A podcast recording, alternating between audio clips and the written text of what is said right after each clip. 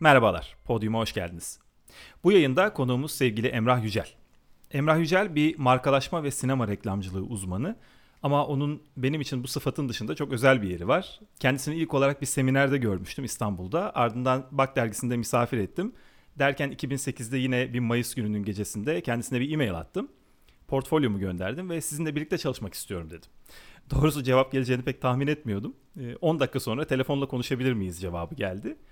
E, Ahize'yi o zaman Ahize vardı. E, Ahize'yi heyecanla ve biraz da tedirginlikle kaldırdım.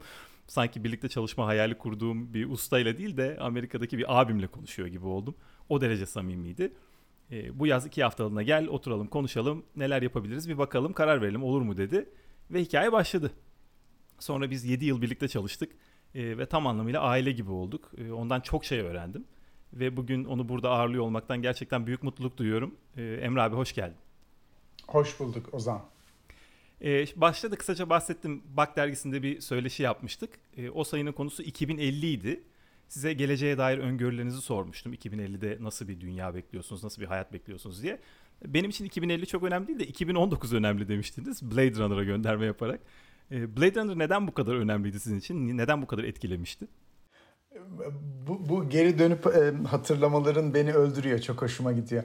Şimdi 2019 benim için çok önemli. Çünkü 2019 benim şu anda e, Amerika'da olmamın aslında sebebi. E, galiba 1985 yılıydı. Emin değilim. Ankara'da bir üniversitedeki çok önemli bir Shakespeare profesörü Engin Uzmen'in e, evinde Engin Bey'in karısı Audrey'nin Londra'dan gelen bir Betacam kaseti ile başladı bütün hikaye. Bu kaseti onların evinde yeni çıkmış bir e, İngiliz filmiydi bu. Bir Amerikan filmiydi daha doğrusu. E, bu filmi hep birlikte izlemek üzere oturduk ailesiyle birlikte. E, iki arkadaşım daha vardı ve hep birlikte biz bir, bir film seyrettik. Ve bu film beni o kadar çok etkiledi ki 1985 yılında. Orada aslında hayatım değişti diyebilirim. Ve bu film aslında dediğim gibi Blade Runner filmi. Ee, Ridley Scott yönetmiş. Ondan sonra Harrison Ford, Sean Young, e, Rutger Hauer e, oynuyor başrollerinde. Ve 2019 yılında e, Los Angeles'ta açılıyor bu film. Tabii 1985'in o yılların e, kafa yapısıyla düşünmek lazım. Dönemine göre inanılmaz bir e, filmdi bu ve e, biz çok etkilenmiştik ve ben o anda e, şunu fark ettim ki eğer 2019 yılında hala yaşıyor olabileceksem ki gayet normal hani 50'lerimde olacağım 50 yaşıma girmiş olacağım. Doğal olarak ben aslında burada olabilirim Los Angeles'ta olabilirim fikri benim kafamda çok net bir şekilde ortaya çıktı. Ve e, benim Los Angeles'a gelmemin aslında e, en önemli sebebi oldu bu film. Şimdi bunu iki boyutta değerlendirmek istiyorum. Bunlardan birincisi e, yani açık açık söyleyeyim ki Los Angeles Blade Runner'ın da resmedildiği halinden çok daha uzak bir noktada şu anda belki İstanbul daha bile yakın e, Blade Runner'ın şu andaki durumuna. Bu tabii e, ayrı bir şey. Yani özellikle şu anda içinde bulunduğumuz sürece e, bütün o maskelere, şunlara bunlara bakarsan. İkincisi yani bazen insanı etkileyen şeyler zaman içerisinde de değişiyor. Hani moving target dediğimiz hikaye. Yani sizin de şeyiniz değişiyor ama bir şekilde hayat beni 2019'da Los Angeles'ta olmaya çekti. Şimdi bunun ilginç taraflarından bir tanesi de filmin e, üç tane önemli yaratıcı karakteri var. Bunlardan bir tanesi Ridley Scott, bir tanesi Harrison Ford, bir tanesi de filmin aslında içerisindeki oyunculardan bir tanesi Daryl Hannah. Yıllar sonra Los Angeles'ta her üçüyle de ayrı ayrı ortamlarda bu kararın ve Los Angeles'a gelme kararımın ve bu filmin etkisinin benim üzerimde yarattığı şeyi her üçüyle de ayrı ayrı konuşma şansım oldu. Ridley Scott'la üç tane filmde birlikte çalıştık geçmişte. Kingdom of Heaven bunlardan bir tanesi. A Good Year bir tanesi. Bir tanesi de produce ettiği film. RKO 281 filmi. Ee, o yüzden Ridley Scott'la 2-3 kere bir araya gelme şansım oldu ve onlardan bir tanesinde onu anlatmıştım Blade Runner'ın benim için önemini. O çok aslında önemsemedi. Ama Harrison Ford e, bu hani Detective Deckard karakterinden çok etkilendi. Benim çok etkilendiğimi duyunca. Genelde dedi hep ben Han Solo'yu yani Star Wars'daki e, şeyimi alırım dedi. Hani oradan insanlar çok etkilenmiştir. Ya da Indiana Jones'tan ama Detective Deckard çok fazla yoktur. O yüzden ilginç geldi. Ee, Daryl Hannah da hakikaten Nexus 6 gibiydi. Çok anlamadı ne demek istediğimi. Ama that's okay. Yani o yüzden 2019 önemli. Çok güzel. Ee, bir de Blade Runner 2049 çıktı 2017'de. Bunu biraz daha uzatalım ki e, efsanemiz burada bitmesin diye herhalde. E, onu nasıl buldunuz? Çok kısaca sorayım. Ya ben çok beğendim tabii ki. Yani bence 2049 üzerine bence güzel bir e, şey koydu. Yani genelde hep geriye gidilir. Üstelik de çok başarılı olmaz genelde bu tip şeyler. Ama e, bence kesinlikle e, büyük bir başarı e, sağladılar. Ben çok beğendim vallahi. Sizin kadar etkilenmiş birinin ikinci filmden bu kadar etkilenmesi başarılı olduğunu zaten gösteriyor. Aldığı yorumlar da çok iyiydi eleştirmenlerden. Puanları da çok iyiydi. Yani birincisinde aslında e, genç bir yönetmenin e, hayatında yaptığı böyle eserlerde hep böyle bir takım hata payları olur ve o hata payları genelde kazalara yer bırakma e, inisiyatifi e, genellikle böyle pozitif sonuçlar çıkarır. Onda o vardı. 2049'da yöneten e, o olmamasına rağmen orada da profesyonelliğin e, başarısını görebiliyorsun. Yani o Denis Villeneuve'nin yaptığı iş e, gerçekten bir profesyonelliğin sonuçlarıydı. Aslında her ikisini de ayrı ayrı yönleriyle e, beğendim diyebilirim. Aslında güzel bir noktanın altını çiziyorsun. Ama tabii bence en önemli şey e, Roger Deakins. Yani e, sinematografi. Yani Roger Deakins'in yaptığı her işi e, yani şapkamı çıkarıp beğeniyorum. O yüzden zaten 2049'u beğenmemek mümkün değildi. E, yani 1917'yi seyrettin mi bilmiyorum ama e, beni en çok etkileyen filmlerden bir tanesiydi geçtiğimiz sene. Evet henüz seyredemedim. Ben de çok merak ediyorum. Yani inanılmaz bir başyapıt. Yani o Roger Deakins yani işte işini iyi yapan, işini yaparken kalbini koyanlardan bir tanesi. Ben çok çok etkilendim yani adamın zaten 2049'dan da belliydi. Yani bu visual, bu görsel dünyayı kuran kim, hangi abimiz diye hemen bakıyorsun ve çok çok etkileniyorsun. Evet, çok çarpıcı gerçekten. Emre abi siz Amerika'ya taşınalı 27 yıl olmuş. E, bu da demek oluyor ki burada geçirdiğiniz süre Türkiye'de geçirdiğinizden artık daha fazla. Yarısını geçmişsiniz. E, bir tarafta sizi Türkiye'ye bağlayan şeyler var. Tabii ki her şeyden önce kökleriniz, diliniz. E, bir tarafta da buraya bağlayan şeyler var. Belki de her şeyden önce çocuklarınız. E, ikisi de burada doğdular. E, insanın iki ülkesinin olması sizce nasıl bir duygu? Avantajlarını ve dezavantajlarını nasıl görüyorsunuz? Um, Güzel bir soru. Yani iki ülkesinin olması bir kere bence iki ülke açısından da iki tane güzel ülke. Ee, yani şu anda e, yani her ne kadar eleştirsek de bir sürü tarafıyla Amerika'yı, her ne kadar eleştirsek de bir sürü tarafıyla Türkiye'yi e, aslında iki uç ve e, özellikle e, bir kere e, bir nomad olmak yani bir yerden çıkıp başka bir yere gelmek ve orada da bir şeyleri tutturabilmek, sonra geri dönüp köklerinin olduğu yerde de bir şeyler yapabilmek. Çünkü hani birisini tamamen bırakıp da öbür tarafa gitmek ve öbürünü e, artık inkar etme noktasına gelmek bana hep yanlış geliyor. Çünkü insan o e, kökleriyle hep var. Gene bir sinemadan referans vermek istiyorum. Jacques Audiard diye benim çok beğendiğim bir yönetmen var. Palm d'Or almıştı Cannes'da e, galiba 3-5 sene önce. The Prophet diye bir filmi vardır.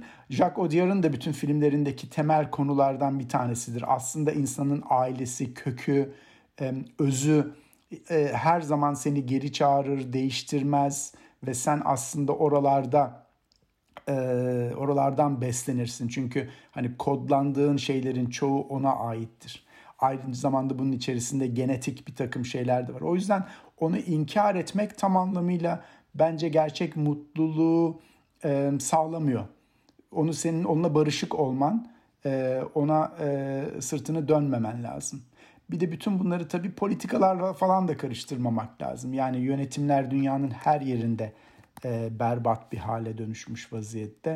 Ama ben her iki ülke olması meselesini e, şey yapıyorum. Yani dediğin çok doğru. Ben şu anda hayatımın ikinci yarısında 27 e, yıl işte burada yaşıyorum. Bu benim için daha önemli çünkü bilinçli olarak yaşadığım bir ikinci taraf burası.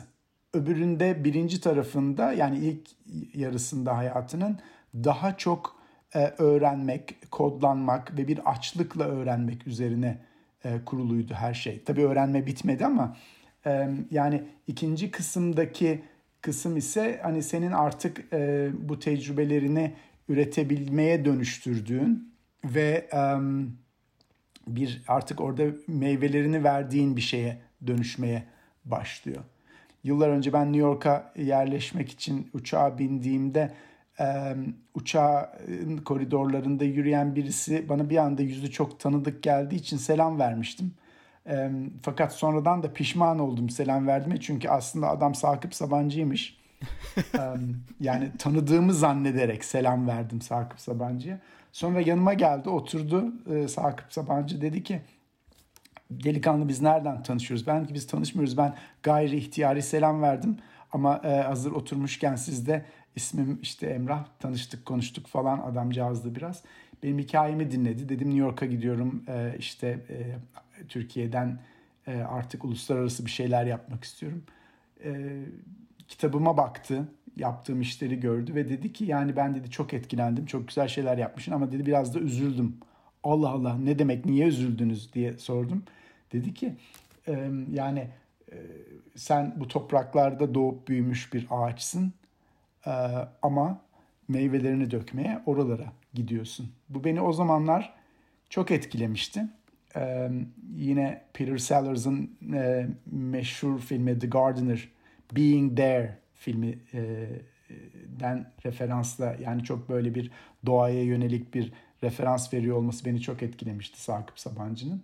Fakat hala Türkiye'ye bir sürü iş yapıyoruz. Türkiye'de handle ettiğimiz pek çok marka var, kültürel yapılar var. O anlamda meyvelerini hala oraya da veriyor olmaktan açıkçası çok mutluyum. Yani hem Türkiye hem Amerika ikisi bir arada yürüyor bence. Bir sıkıntı yok. Evet Sakıp Bey çok güzel ifade etmiş ama yani yıllar sonra siz de Türkiye'nin markalaşma projesini yönettiniz. Yani o kadar aslında güzel bir e, son ki o şeye e, bu anekdota. Çok harika yani şeyler e, bağlantılar hiç kopmadığı gibi yapılabilecek en değerli belki de ülke için bizim mesleğimiz adına yapılabilecek en değerli işi üstlendiniz ve çok da güzel bir iş çıktı ortaya. Bravo çok çok doğru bir örnek verdin. Aslında şimdi orada yaptığımız e, yaklaşık 5 yıl boyunca devam etti Turkey Home kampanyası. Şu anda e, değiştiriyorlar o kampanyayı kullanmıyorlar ama Turkey Home kampanyası gerçekten e, Türkiye'nin ne olduğu meselesiyle ilgili doğru soruları soran ve yanıtları da kendiliğinden alan bir kampanyaydı. Yani citizen engagement perspektifiyle de e, çok doğru yerlere e, gitmişti diye düşünüyorum. Şu anda da e, elimizde bizim iki tane şehir markalaşması projesi var. Bir tanesi Çanakkale, bir tanesi Bursa. Çok değerli iki şehir. Daha önce yaptığımız İzmir ve Gaziantep şehir markalaşmalarının üzerine de iki güzel şehir daha eklemiş olduk. Bir tane de bir ilçe var. Bergama'yı yaptık. Yani şehir markalaşmaları da bana çok hoş geliyor açıkçası. Yani gerçekten uluslararası bir perspektifi olan birisinin yürütmesi gereken bir proje. Yani sen onu kendi kendine içeriden yapman çok kolay değil. Uluslararası bir vizyonun e, Türk kalbiyle yapması gereken bir iş. O yüzden onu da e, çok severek yürütüyoruz ve güzel şeyler çıkıyor. Yakında onların da lansmanını yapacağız. Paylaşacağım seninle. Harika. Çok e, büyük bir artı gerçekten. Hem uluslararası vizyonla, Amerika vizyonuyla, Avrupa vizyonuyla yapılabiliyor. E, hem orada yetişmiş, büyümüş, o kodları almış birinin yönetiminde yapılabiliyor.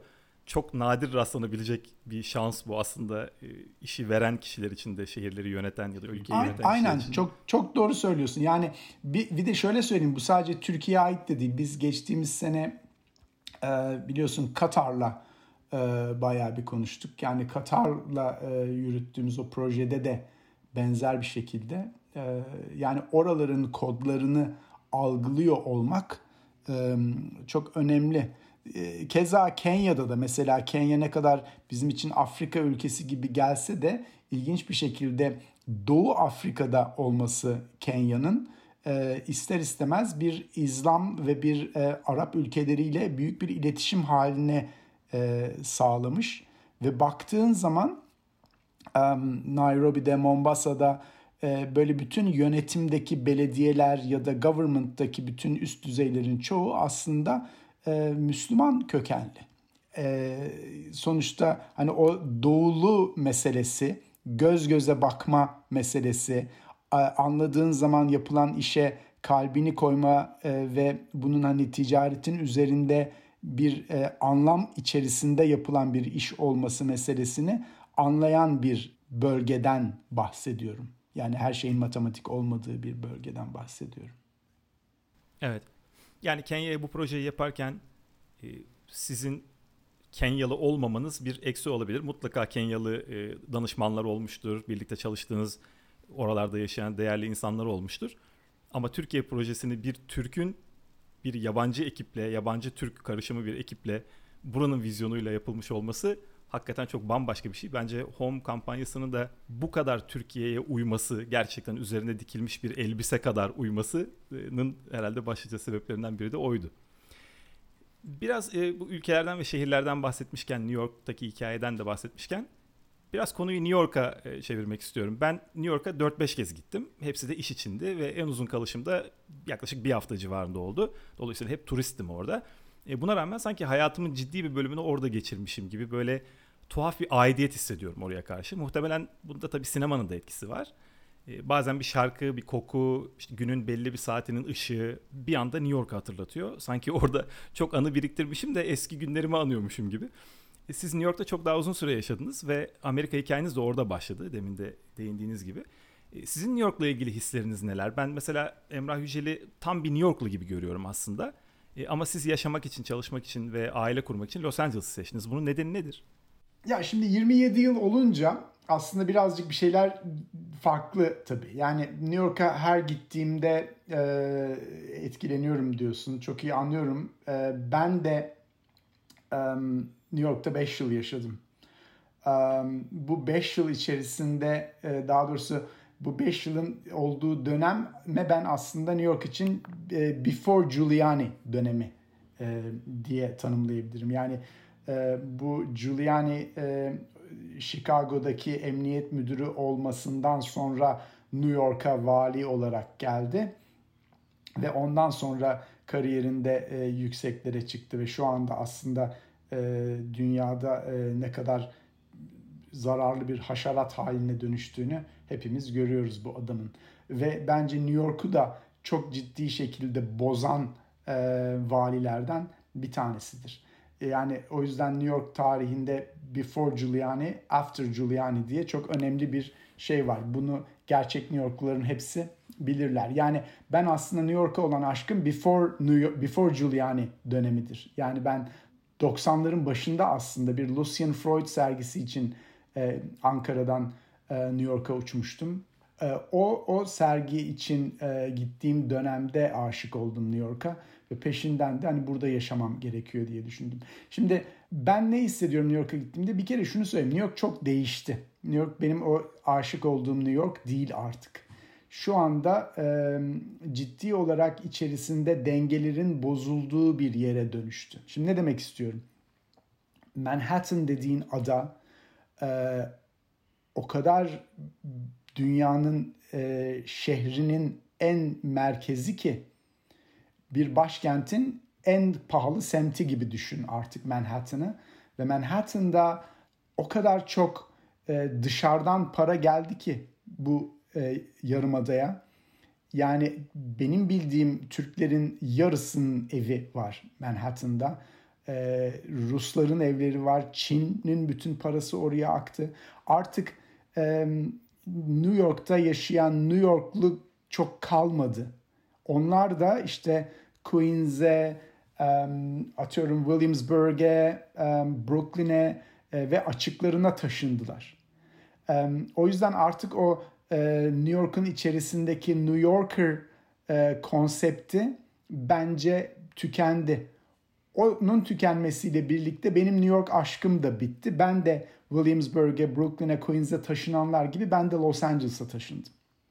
Aslında burada senin de e, hani sizi New Yorker gibi görüyorum demenin arkasında yatan şey bence bence o bizim hepimizin sevdiği um, hani Nan Goldin'in, Susan Sontag'ın işte e, sevdiğimiz pek çok tasarımcının entelektüel tavrı. E, yani o e, sofistike, e, o okumuş, o entelektüel Amerikalının sembolüydü o New Yorker. E, ama artık e, o bitti. Artık Ruslar var, Çinliler var, Türkler var e, ve e, herkes orada bir ev satın aldı ve doğal olarak da mesela rent controlled e, olan evlerde artık yaşlılar yaşamıyor. Rent kontrolden herkes kurtulmaya çalışıyor. Çünkü e, ne oluyor? Bu sefer oralar satılabilir büyük asetlere dönüşmeye başladı. Ve şehir değişti. Yani ben artık New York'a gittiğimde tabii ki seviyorum. Yani Amsterdam'a, Paris'e, Londra'ya gittiğim gibi çok hoşuma gidiyor. Ama o New York artık benim aşık olduğum New York değil. O yüzden ben Los Angeles'tayım ve Los Angeles'ta çok mutluyum. Um, Los Angeles bence e, Los Angeles demeyeyim de aslında Kaliforniyalı olma meselesi bence çok önemli. Çünkü tıpkı bunun e, kısmen e, bir bir e, hani metaforunu vereyim. Tıpkı e, Türkiye'de bir İzmirli olmak gibi e, Amerika'da da bir Kaliforniyalı olma meselesi pek çok şeyi temsil ediyor. Bunların başında atıyorum inovatif bir e, merkez olması, bütün e, teknolojinin, e, IT'nin çok geliştiği ve her şeyin fikirlerin çıktığı bir e, mekan oluyor olması, bir e, bölge oluyor olması. Ondan sonra bütün Amerika içerisinde e, ekoloji konusunda, işte sustainability konusunda, environment konusunda en bilinçli yerin oluyor olması. E, atıyorum pek çok felsefenin e, pek çok ruhani duruşun her temsilcisinin burada oluyor olması. En önemlisi de dünyaya e, Amerika'nın en büyük ihracatı olan sinema kültürünün burası oluyor olması açısından e, yaşanabilecek en güzel yer. Yani diyorsunuz ki New York'un e, geriye kalan, New York'tan geriye kalan New York'un sadece markası aslında. Şehir markası. Hepimizin aklına yerleşmiş olan e, o sofistike, değerli duruş ama yavaş yavaş tabii o da varlığını kaybedecek eğer böyle bir değişiklik varsa. Peki sizi hem Türkiye'de hem Hollywood'da herkes tabii grafik tasarımcı ve reklamcı yönünüzle tanıyor. Oysa bana göre bir yandan da müthiş bir iç mimarsınız. E, tasarladığınız bir mekana girdiğinde insan kendini gerçekten başka bir dünyada gibi hissediyor. Bu sizin çok işinizden gelen bir şey olduğu için bunu böyle bir mesleki şey gibi tabii ki hissetmiyorsunuzdur. E, ama çok güçlü ve karakterli bir estetik anlayışınız var o alanda da. E, bu yeteneğin ya da ilgi alanının belirgin bir çıkış noktası var mı yoksa sadece içinizden gelen böyle kaynağını bilmediğiniz bir yetenek mi? Güzel, çok güzel bir soru. Bu yani çok güzel ifade ed- ediyorsun. Şöyle söyleyeyim, yani bu bizim için bir ödül olduğu kadar bir ceza da aslında. Yani e, ben e, özellikle iç mekan tasarımı konusunda yaptığım işleri EY Interiors, eyinteriors.com içerisinde derleyip toparladım. Şimdi orada e, yaptığımız pek çok iş, bunların editorial karşılıkları falan filan onların hepsi var. Birazcık daha e, önümüzdeki yıllarda bunu daha ticari bir platforma da e, çekmeyi düşünüyorum. Hani dekoratör olarak değil. Çünkü ben, benim birisi için iş yapmam çok mümkün olmayacaktır. Fakat e, yani bilemiyorum belki danışman olarak bir şeyler yapmak olabilir. Ama şunu söyleyeyim, e, bu bir ödül tabii ki. Yani sen aslında kendi dünyanı, kendi çevreni tasarlıyorsun. Bu tasarladığın dünya aslında sana bir kakun oluyor, bir böyle koza oluyor. Ama öte taraftan bu da bir ceza. Çünkü e, yani senin benim gibi adamların e, ya da işte böyle e, fiziksel mekan, ses, e, koku konusunda hassas insanların, tasarımcıların hayatını da zorlaştırıyor.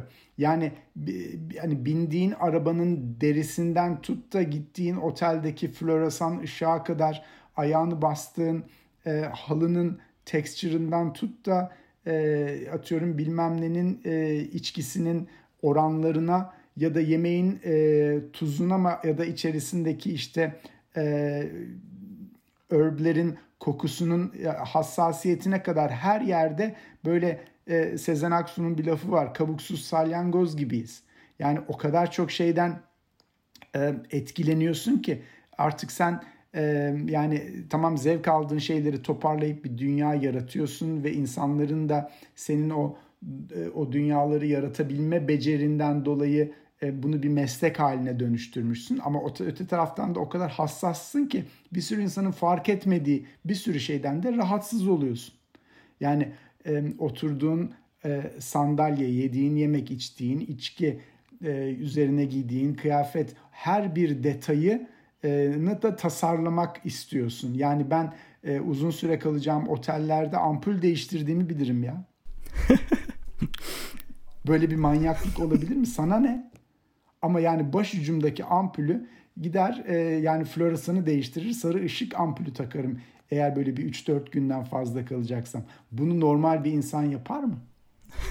Olacak iş değil yani. Neyse yani e, sonuçta e, bu, bu bence sorun, sorunun özüne geliyorum. Yani bunun kaynağı nedir? Bu işte mekan tasarım konusundaki e, şeyin. Yani bu herhalde aile, e, benim annem babam ikisi de çalışan e, insanlardı. E, o yüzden tek başına kaldığın zamanlarda bir içine dönüyorsun ve fiziksel mekan çok böyle senin için önem taşıyor. Hele bu içerisinde yaşadığımız şu dönemde de öyle. Yani ben o kadar memnunum ki bu Covid meselesinden dolayı yaşadığımız mekanın bir tadını çıkartma şansımız oluyor yani.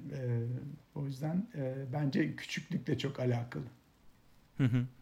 Yani e, aslında iyi bir tasarımcı neyi nasıl yaptığı ya da araçları nasıl kullandığı ile ilgili değil de iyi ile kötüyü gerçekten ne kadar iyi ayırt edebildiği ile ilgili biraz da. E, o yüzden o tespit meselesi her profesyonel tasarımcıda mutlaka var. Yani bakıp mekana ah o halıyı oraya nasıl koyarsınız ya da işte bu ışık neden böyle hissi e, gerçekten hem yorucu hem bir yandan çok keyifli bir şey. Ama bunu mekanı yaratabilecek seviyede kullanabilmek, böyle bir yeteneğe dönüştürmek, böyle bir pratiğe dönüştürmek bence çok değerli.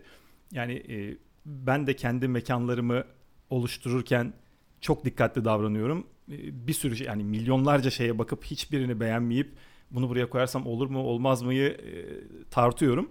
Ama en sonunda tam olarak hayal ettiğim şeye ulaşmakta çok zorlanıyorum. Hatta ulaşamıyorum çoğu zaman.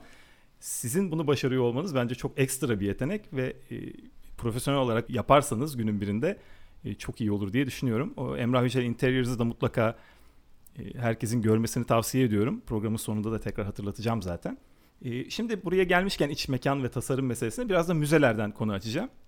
Müzeler e, gerçekten sihirli yerler. E, özellikle sanat icra eden biriyseniz kapısından içeri adım attığınız anda kendinizi hakikaten bambaşka bir e, harikalar diyarında buluyorsunuz. Çıktığınızda da yenilenmiş ve aydınlanmış oluyorsunuz ve tabii ki inanılmaz da ilham veriyor. E, müzelerin sizin hayatınızda özellikle çocukluğunuzda da çok önemli bir yeri olduğunu biliyoruz. Biraz anlatır mısınız müzeler sizin için neyi ifade ediyor? Yani bu hikaye biraz uzun bir hikaye ama çok kısaca anlatayım. Ee, ben 9-10 yaşındayken babam BBC'de Londra'da bir eğitim ve peşinden de çalışma fırsatı bulmuştu. Bu süre içerisinde annem de radyo programı yazarlığından, senaristlikten bir eğitim alabilme şeyi oldu BBC'de gene ve böylece e, biz ailece yaklaşık bir buçuk iki sene Londra'da e, yaşadık. Bu benim hayatımda ilk önemli yurt dışı tecrübesi oldu ve beni doğal olarak çok değiştirdi. Bu süre içerisinde e, Shoreditch semtinde bir Pakistanlı e, ev sahibinin evinde bir oda tutarak başlamıştık. Ekonomik durumumuz çok kötüydü ailece o dönemlerde ve böyle bir tecrübeyi de doğal olarak kaçırmak istememişti babam. E, ve e, ben yazıldığım Shoreditch Katolik okulunda ki internet falan olmadığı için hep böyle tanıdıklar aracılığıyla bulunan bir okuldu. yaklaşık bir iki hafta sonra oradaki benim İngilizce bilmememden dolayı oradaki çocuklarla kavga etmem, uyumsuz bir çocuk olmamdan dolayı okuldan atılmıştım.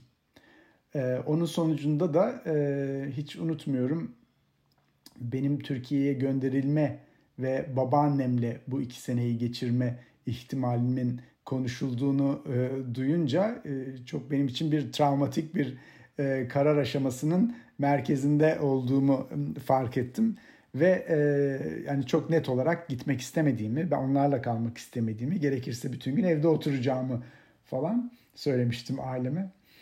Ee, babam inanılmaz başarılı bir e, fikirle e, geri geldi ve dedi ki e, peki dedi Emrah'ı müzeye bıraksak dedi. O dönemde cep telefonları da olmadığı için e, siz müzeye belirli bir yaşın altında bir çocukla girdiğiniz zaman hem çocuğun boynuna hem de sizin boynunuzda bir eşleştirilmesi gereken bir kimlik kartı veriyordu müze. Böylece kaybolan çocukları kapıdan dışarıya bırakmıyorlar e, ailesini, velisini bulana kadar o kalabalık müzelerde e, böyle bir sistem oluşturmuşlardı. Ve babam bunu e, avantaja dönüşecek şekilde beni öncelikle um, hiç unutmuyorum National Portrait Gallery vardır. Orada başlamıştık. E, peşinden Londra'daki pek çok müzede yaklaşık bir, bir buçuk yıl boyunca her e, gün hafta sonu değil her gün yaklaşık saat 9'dan e, ondan e, işte öğleden sonra 2'ye 3 annem beni alana kadar e, müzelerde geçirdim hayatımı. O yüzden müzeler benim için çok önemli, çok farklı. Hala yani her gittiğim, yurt dışında her gittiğim ülkede müzeleri özellikle gezerim. Oralarda böyle bir nostaljik bir huzur bulurum. Sanat eserlerini yakından ve kendilerini görüyor olma durumu, dokunulabilecek uzaklıkta oluyor olmaları durumu beni her zaman e, çok etkilemiştir. E, öyle. Pardon şimdi konuyu başka bir yere getireceğim. Şair Suna Yakın biliyorsunuz 2005 yılında İstanbul'da bir oyuncak müzesi kurmuştu. Bence müthiş bir fikirdi bu. Ben de gezdim ve hakikaten çok keyif aldım. Şimdi de bir kedi müzesi açmayı planlıyormuş. Hazırlıkların da büyük bölümünü tamamlamış. Siz böyle niş bir müze hayal edecek olsaydınız, böyle sadece küçük belli bir konuya odaklanmış, neyin müzesini hayal ederdiniz? Mesela ben Los Angeles Sanat Müzesi LACMA'da bir Kubrick sergisini izleme fırsatı bulmuştum. E, ah demiştim yani keşke bu şehirde bir Kubrick müzesi olsa. E, size neyi düşündürüyor bu soru? Siz nasıl bir e, müze hayal ederdiniz? Çok ilginç. Ben mesela şöyle bakıyorum meseleye. Yani Kubrick e, benim aslında iyi bir research ile ulaşabileceğim her türlü malzemeyi internette zaten barındırıyor benim için. Yani dijital bir e, şeyden bahsediyoruz.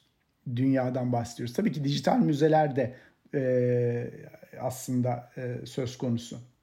E, ama mesela Kubrick ile ilgili herhangi bir şeyi yani dijitalde ulaşabileceğim herhangi bir şeyi bir müzede görmek beni çok etkiler miydi? Ben çok ondan emin değilim. Beni etkileyen daha e, klasik türde üretilmiş işler. Yani bir heykel, bir resim, o oradaki e, hani o e, fırça darbelerini, tuşeleri görebiliyor olma ya da e, ne bileyim bir Francis Bacon'ın bir çerçevesine dokunuyor olma e, gibi ya da bir bir sürü installation var mesela modern sanatta enstelasyonların içerisinde olmak.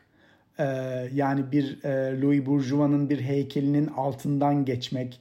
Ee, yani beni de etkileyen onlar. Yani fiziksel olarak benim orada olabilme karşılığını alabildiğim şeyler beni etkiliyor. Bir.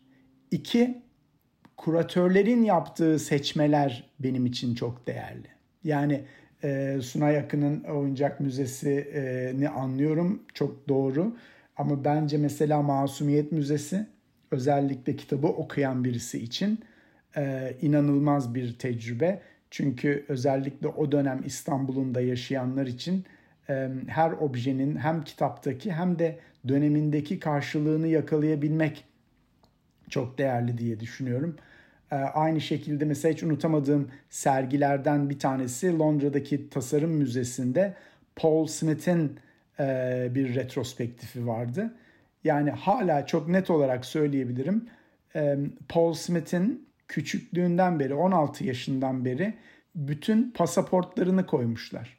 Yani sen sayfa sayfa Paul Smith'in kullandığı 16, 17, 18, 19, 20 yaşlarında bütün sayfalarını tıka basa damgalarla doldurduğu, dünyayı bisikletle gezdiği yıllardaki e, pasaportlarına bakabiliyorsun. E, bence bu inanılmaz bir şey. Yani o fiziksel olarak ona dokunabilmek, e, birisinin çocukluğundaki pasaportları görüyor olabilmek e, bence bir müzenin en değerli sunabileceği fiziksel şey.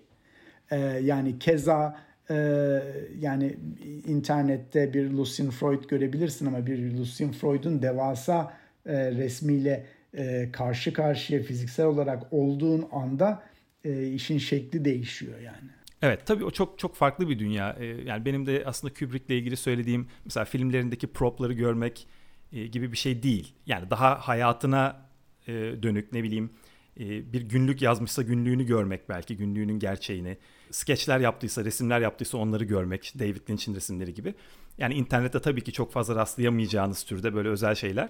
Bu tarz niş müze fikirleri bana yani çok etkileyici dijital geliyor. müzeler o anlamda zaten hani koleksiyonlar hepsini bir araya koy. Zaten aslında şöyle bir şey de var. Yani baktığın zaman e, biz de artık yaptığımız işlerin hepsini bizi etkileyen her şeyi bir dijital koleksiyon haline getirmeye çalışmıyor muyuz? Yani e, az önce bahsettiğim gibi benim o interior design'da mesela bir araya koyduğum her şey aslında bir müze gibi.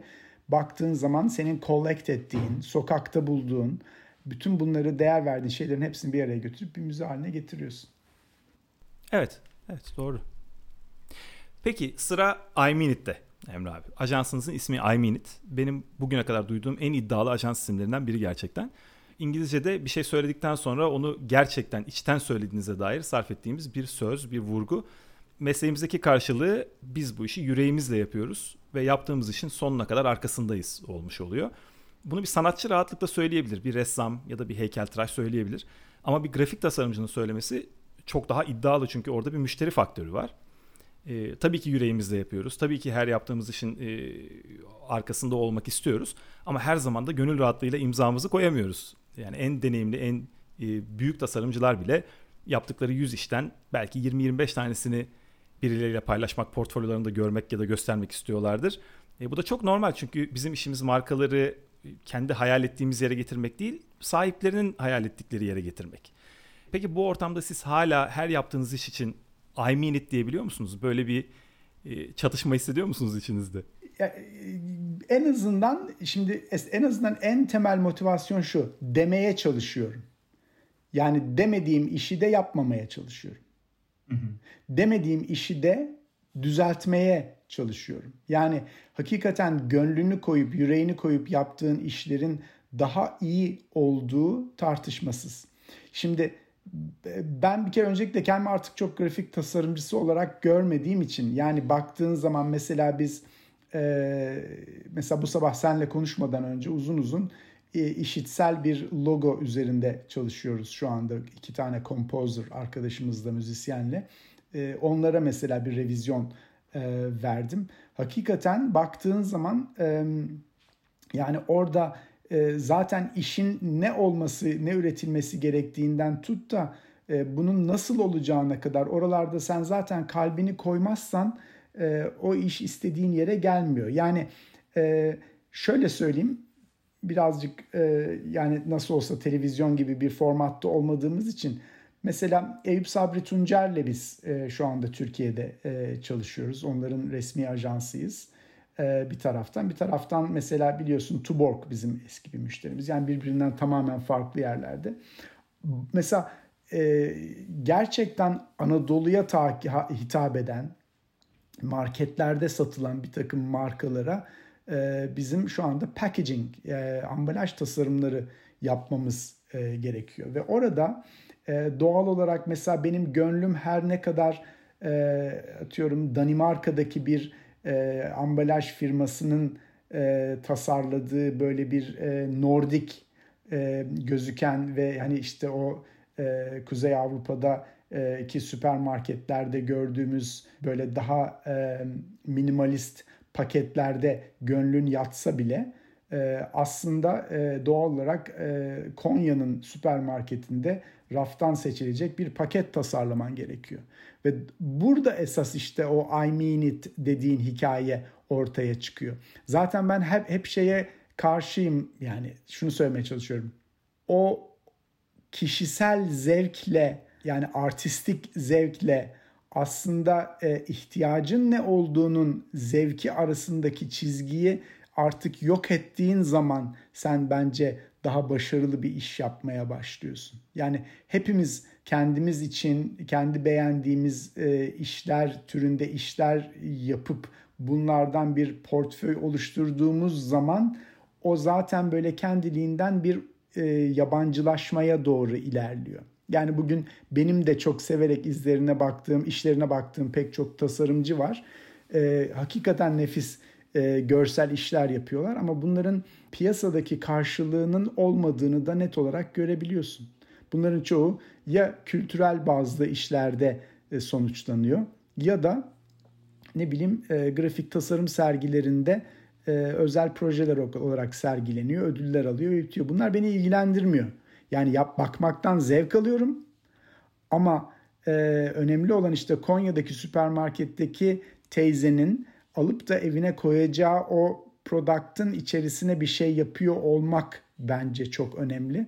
O yüzden onu bir tık yukarıya çekebiliyor olma becerisi e, bence e, önemli. Özellikle mesela bizimki gibi şehir markalaşmaları yapan bir firmanın e, bu kadar büyük e, consumer'la yani ya da citizen'larla, vatandaşlarla e, birebir hareket edeceği bir şey yapıyor olmak da bu e, çok önemli.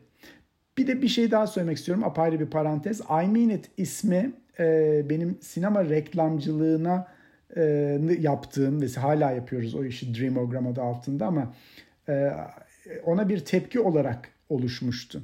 Yani özellikle sinema için ürettiğimiz işlerde, film stüdyoları için yaptığımız projelerde o kadar çok e, bir işin sonuçlanmasında birbirinden farklı e, parmak var ki yani e, yönetmen kimi yerde bazen oyuncular, yapımcılar, stüdyo yöneticileri, stüdyoların marketing, reklam müdürleri e, yani bir işin sonuçlanmasında o kadar çok birbirinden farklı insan karışıyor ki e, o yüzden de yaptığın işten e, her ne kadar gurur da duysan çok uzaklaşmaya ve alienate olmaya başlıyorsun.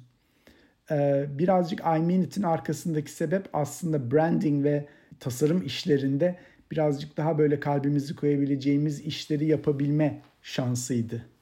E, aslında sanatla tasarımın da biraz e, farkı böyle ortaya çıkıyor. İşte tasarımcılar sanatçı mıdır e, tartışmasından hareketle. Yani karşınızda bir müşteri olduğunda bu kadar çok kuralların oluşturduğu bir sınırlamalar bütünü olduğunda yaptığınız işe aklınızı, kalbinizi koymak aslında onu çok güzel hale getirmek değil de en doğru şekilde yapmaya doğru evrilmeye başlıyor. O yüzden e, yani a Danimarka'daki bu ambalaj bizim yaptığımızdan daha güzelin pek bir anlamı kalmış olmuyor. Yani burada biz müşterimize uygun onun rafta gördüğünde gerçekten almak isteyeceği bir şekilde tasarladık mı? Tasarladık. O zaman başardık. Kalbimizi koyarak başardık olmuş oluyor aslında. Aynen öyle. Bravo. Güzel bir özet oldu. Yani dediğim gibi benim kişisel zevkim belki onu ee, yani şöyle söyleyeyim. Mesela bu Eyüp Sabri Tuncer'de ilginç bir örnek var. Mesela yaptığımız paketlerden bir tanesinde. Adamcağız evine seramik bir e, sıvı sabun şeyi almış. Bir tanesine krem, bir tanesine e, işte sıvı sabun koymuş. E, ikisinin de beyaz böyle çok hoş seramik bir şeyi e, ama mesaj atmış mesela müşteriye ya e, ben sizin paketinizi o kadar çok beğendim ki e, bu seramik e, şeyleri e, kaldırdım direkt sizin şeyinizi koydum sıvı sabununuzu koydum demiş mesela. Ne kadar güzel. Yani that's it bence ben orada I mean it dediğimizi hissedebiliyorum. Tabii tabii yani o da tabii müşteriye projeye göre çok değişecek bir şey. Yani bazen Mesela Eyüp Sabri Tuncer bunun için gerçekten iyi bir örnek. Bu arada bu dönem içinde harika bir müşteri gerçekten onun için de tebrik ederim.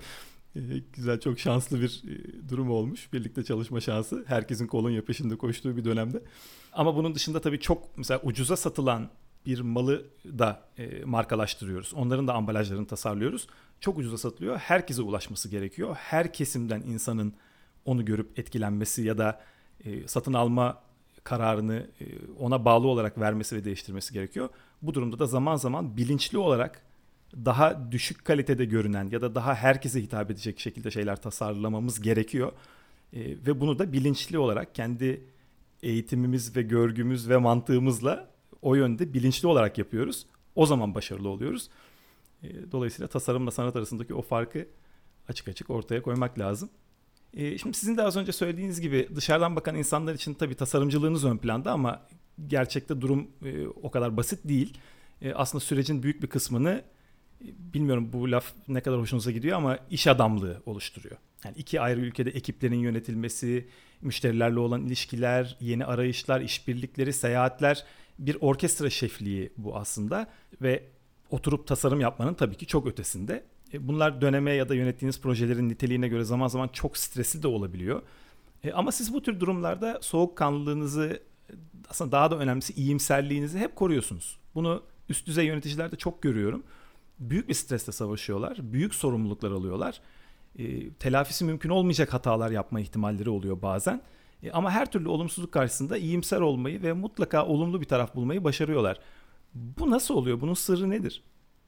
E, yani lead ediyorsun çünkü ve doğal olarak lead ettiğin yani yönettiğin bir yapının e, doğal olarak pozitif bir şeyle ilerlemesi lazım. Birincisi bu. Yani senden çıkacak olan enerji diğerlerinin ni de sürükleyen enerjiye dönüşüyor ve bunun en önemli şeyi tabii ki pozitif olması. Birincisi bu. İkincisi e, belki birazcık e, dediğim gibi 27 yıldır Amerika'da yaşıyor olmaktan dolayı biraz Amerikan tavrıdır aslında pozitif bakış. E, yani karamsar değil aksine e, pek çok şeyin pozitif kısmını görmeye e, alıştım artık. E, yani her halükarda baktığın zaman e, yani bütün mesela bu Covid sürecinde bile, bu korona sürecinde bile hemen hemen her şeye pozitif bakıyorum diyebilirim. Çünkü e, yani bundan 6 ay önce düşünemeyeceğimiz bir noktadayız. E, hepimizde maskeler şunlar bunlar ama pozitif tarafı da yani kendimize zaman ayırabiliyoruz. İnsanlar branding projelerine daha bilinçli ve güzel bakabiliyorlar.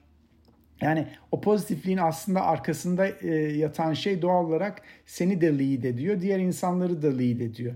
Ben e, yani o pozitif enerjinin çok önemli olduğunu düşünüyorum. Bir de birazcık şeyi de fark etmeye başladım. Yani mesela bir proje var şu anda elimizde. Beni çok heyecanlandıran bir proje. Ee, yani gelen projenin içerisindeki insanlar da e, aslında projenin temel taşlarını seninle birlikte oluşturmak istiyorlar. Yani bundan daha güzel ne olabilir? Yani şu anda bu elimizdeki bir yatırım projesi bir land var ortada, bir toprak var ve buraya üretilecek olan şeyin ismi, konsepti, neye cevap vermesi gerektiği konusunda en başından olacak bir branding projesinin başlangıcındayız. Yani bu beni o kadar heyecanlandırıyor ki bu bir ürün de olabilir. Bu bir app de olabilir, application da olabilir. Bu bir dediğim gibi fiziksel bir inşaat da olabilir. Yani içerisinde büyüyecek bir şey. Ama yani sıfırdan bir şeyin başında olabiliyor olma durumu e, çok hoş geliyor. Yani yıllarca bunu sinema projelerinde yürüttük ama aynı şeyi şu anda branding projelerinde de yaptığım zaman doğal olarak pozitif bakıyorum. Yani heyecan verici bakıyorum. Bir de tekrar e, senin de söylediğin gibi yani mesele artık sadece bunun grafik tasarımını yapmak değil. Yani bütün branding dediğiniz mesajın içerisinde hani ne söyleyeceğiz, e, kime söyleyeceğiz, söyleyeceğimiz insanlar konusunda diğer insanların e, ön yargılarını değiştirecek olan researchleri yapmak, e, ondan sonra bundan çıkacak sonuçları şey yapmak, renk kodlarına karar vermek, ses kodlarına karar vermek, e, bunların dijital iletişimdeki karşılıklarını tanımlamak. Yani aslında baktığın zaman hakikaten o kadar çok karar aşaması var ki bunlar da çok güzel işler. Yani biz de çok severek yapıyoruz ve yaptığımız işe de yani çok heyecanlanıyoruz. Yani mesela şu Katar'da üzerinde çalıştığımız proje yani ben geçen sene 4-5 kere Doha'ya gitme şansım oldu. Yani ne bileyim benim çok hoşuma gidiyor yani çok çok severek yapıyorum. O yüzden de o pozitif enerjiyi veriyorum diye düşünüyorum. Evet yani genel süreç içinde tabii ki o pozitif enerji e, çok normal. Gerçekten de çok keyifli bir iş yapıyoruz. Ben de öyle düşünüyorum. Sizin de hep işinizi severek yaptığınızı başından beri gözlemledim. E, çok inanarak ve çok severek. Ama bir kriz yönetimi tabii daha farklı bir durum. E, orada sadece işte takımımın morali bozulmasın, onlara gülüyormuş gibi yapayım şeklinde davranırsanız olmaz yani o bir şekilde inandırıcılığını kaybeder. Onu bir karakter özelliğine dönüştürmeniz lazım ki e, gerçekten iyi bir liderlik e, yapabilin. E, ben onu başardığınızı görmüştüm ve gerçekten çok zor bir şey olduğunu düşünüyorum onun. Ve çok da etkileyici olduğunu düşünüyorum. Tebrik ederim yani bunu başardığınız için. Peki hayatınızda hiç keşke var mı? Um, yani mutlaka vardır ama bunları böyle dramatik keşkeler diye de tanımlamıyorum. Yani um, açıkçası onlardan aldığım öğrenmelerden de çok memnunum. Ee, yani başka türlü olabilirdi, keşke öyle yapsaydım, keşke şunu hiç yapmasaydım dediğim şeyler tabii ki oldu. Ee, ama e, yani onları yapmış olmaktan dolayı da pişmanlık derecesinde değil yani. Yani daha farklı yollarda ilerleyebilirdim ama o yolların bana neler açacağını bilmediğim için pişman olduğum bir şey yok yani. Keşke yani keşke Apple hissesi alsaydım, keşke Facebook'u baştan görseydim falan filan gibi çok şey var tabii ki ama hani ondan bahsetmediğimizi anlıyorum bu soruda. Ama pişmanlık yok yani onu söyleyeyim. Ee, yani e, en azından e, yani şöyle söyleyeyim o zaman bunu aslında en iyi sen biliyorsun. Ben bir maraton koşucusuyum. Ee, evet. Yani geriye baktığım zaman e, öne çıktığımız böyle 100 metreler, 200 metreler, 1500 metreler falan olmuştur ama ben açıkçası kendimi maraton koşucusu olarak görmeye çalışıyorum ve hep öyle hareket etmeye çalışıyorum. Yani e, her zaman böyle e, başarılı projeler olur. Keşke bunu ben yapsaydım dediğim çok proje olur. Keşke şu insan da bizimle çalışsaydı dediğim projeler olur. Ama maratonda baktığın zaman aslında uzun vadede tutarlılık, devamlılık, ve sürekli iyi işler yapıyor olma, bir şey üretiyor olma meselesi bence çok önemli. Ve öyle oluyor olmak da zaten keşkeleri kesiyor. Yani sen her şeyden bir şey öğreniyorsun. Kimi işte mesela para kaybediyorsun. Kimi işte cebinden para veriyorsun hakikaten o işin olması için. Ama yani kümülatifine baktığın zaman bu üst üste koyduğun bir şey. Yani atıyorum hayatının ilk 5 yılında 10 bin saati e, geçirmek için çalışıyorsun. Ondan sonra böyle projeler geliyor. Onlarla bir legend, bir efsane yaratıyorsun. Sonra onlar bitiyor. Ondan sonra onların tecrübesiyle başka şeyler, e, işler geliyor. Daha küçük işler geliyor ama onlardan farklı zevkler alıyorsun. Daha büyük işlere e, pitch etmeye başlıyorsun. Yani böyle bu ilginç bir süreç ama hani pişman olduğum hiçbir şey yok diyebilirim sorun oysa.